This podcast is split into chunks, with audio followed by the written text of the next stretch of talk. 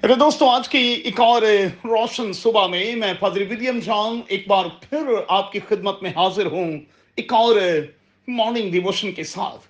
میرے ساتھ دیکھیں، سیمول کی پہلی کتاب، اس کا اکتیسواں باب اور اس کی پہلی چھ آیات۔ اور صبح کے لیے ہمارا مضمون ہوگا ویسٹڈ پوٹینشل اردو زبان میں ضائع شدہ صلاحیت۔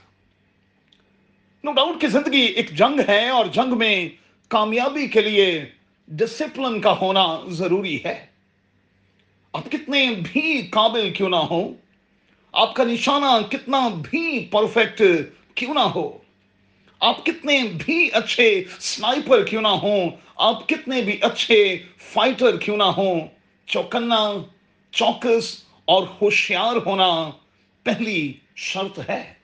اور پھر دشمن پر آنکھیں جمائے رکھنا، دشمن کی چال پر نظر رکھنا، یہ بھی کامیابی اور کامرانی کی ضمانت بنتا ہے۔ ذرا سی سستی، لاپرواہی آپ کو ساؤل کی طرح بڑا نقصان دے سکتی ہے۔ سمول کی پہلی کتاب کے دسویں باپ کی چوبیسویں آیت کے مطابق خدا نے خود ساؤل کو چنا۔ اور بائبل مقدس بتاتی ہے کہ اسرائیل میں اس جیسا کوئی اور نہیں تھا۔ مگر افسوس، ابتدائی کامیابیوں کے بعد ہی وہ خدا سے پھر گیا۔ سیمول کی پہلی کتاب، اس کا پندرواں باب اور اس کی گیارہویں آیت۔ دوستوں میں ہمیشہ کہتا ہوں کہ کامیابی بہت کم لوگوں کو ہضم ہوتی ہے۔ کئی بار کامیابی کے ملنے کے بعد ہی تو گڑبڑ شروع ہوتی ہے۔ یاد رکھیے گا، آپ کتنے بھی باصلاحیت کیوں نہ ہوں، اگر آپ خدا کی آواز کو نہیں سنتے، اس کے خوف کو اختیار نہیں کرتے، خدا کی سننا چھوڑ دیتے ہیں، اس کی بے قدری کرتے ہیں، تو پھر وہ ہاتھ اٹھا لیتا ہے۔ ساؤل کا انجام بھی تو یہی ہوا۔ سیمول کی پہلی کتاب، اس کا اکتیسواں باب ضرور دیکھیے گا۔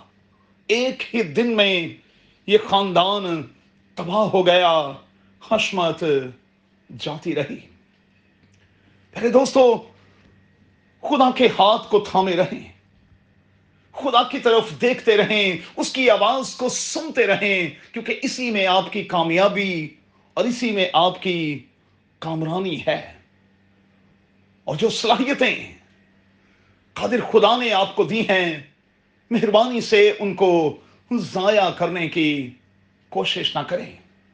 اپنی اندر کی آنکھیں کھول کر دیکھیں کہ مجھے قادر خدا نے کون سی صلاحیت بخشی ہے اور میں اسے کس قدر خدا کی خدمت میں استعمال کر رہا، کر رہی ہوں۔ قادر خدا آپ کو بڑی برکت دے اپنا بہت خیال رکھیں۔ آمین۔